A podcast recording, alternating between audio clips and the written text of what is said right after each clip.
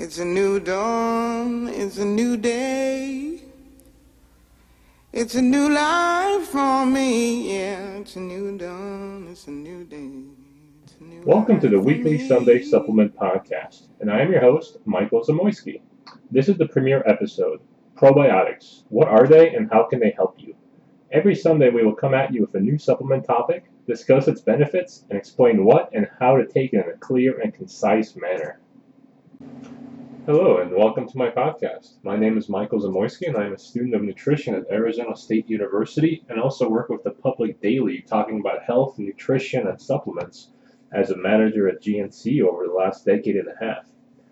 Uh, one of the more reoccurring themes I talk about seemingly several times a day is about people's digestion. Bloating, constipation, trouble with bowel movements, acid reflux, and general indigestion are some of the issues that seem to plague everyone. Whether one is young or old, skinny or fat, desk job or construction worker, a problem with the digestive tract is something we seem to all have common in some way. Which brings us to the topic of this podcast probiotics. What the heck is a probiotic, and how is it going to help us with our digestive issues? WebMD states it simply probiotics are live bacteria and yeast that are good for your health, especially your digestive tract. So, these live bacteria are found naturally occurring in your digestive system, and they help move food through your gut and are touted for restoring the healthy bacteria back into balance after instances of being sick, with, say, diarrhea, or having taken an antibiotic, or just your daily grind of not eating too healthy, too much stress, maybe not enough sleep, and maybe too much sugar or alcohol that we consume on our daily lives. What does that actually mean for you if you have any of the above previously stated health problems, and how do they help? Probiotics for diarrhea is the most clinically studied aspect of probiotics. A 2010 review from the Cochrane Collaboration, which is a global independent network of researchers and health professionals, concluded that probiotics shorten episodes of acute infectious diarrhea. And in 2011, at Health Canada, which is the federal department responsible for health decisions in Canada, essay stated that products containing certain probiotics help manage acute diarrhea and antibiotic associated diarrhea. A 2012 research review published in the Journal of the American Medical Association found that probiotics reduce the risk of antibiotic associated diarrhea by 42%. What this means is if you are prone to diarrhea for any reason, but especially if taking antibiotics, a probiotic can help you feel better quicker. What about acid reflux? Most of us experience acid reflux from time to time. Some of us after eating spicy food, some of us after alcohol, or maybe just sometimes in the morning or before bed.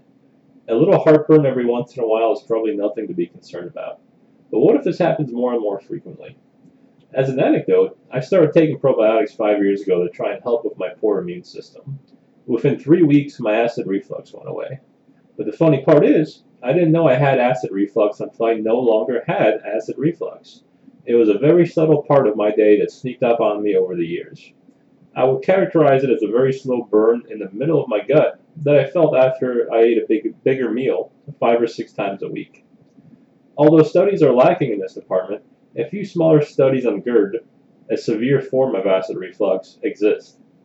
A small study published in the September 2011 Scandinavian Journal of Gastroenterology found that participants who took probiotic supplements for 14 days experienced fewer of the common GERD symptoms compared to those who did not take probiotics.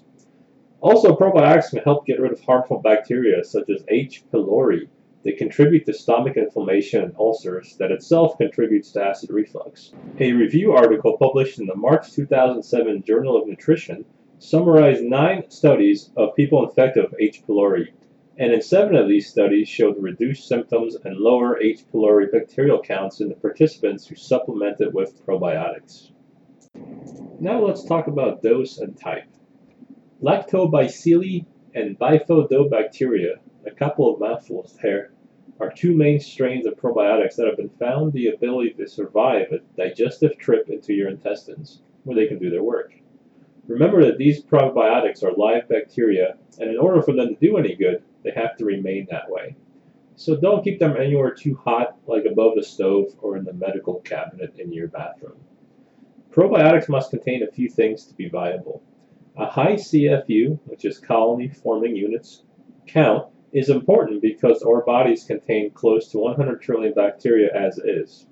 Start with 25 billion CFU and see how your body feels.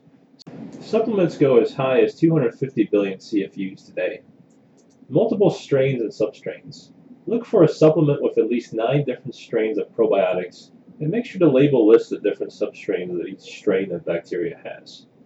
Prebiotics, which can be thought of as a food source of probiotics and has been shown to promote healthy bacteria flora, and a supplement with non refrigeration needs are two extra things you can look for in a great probiotic supplement.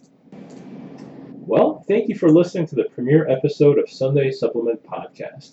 Today we covered what probiotics are, what they can help with, how they can help, and what to look for in a good supplement.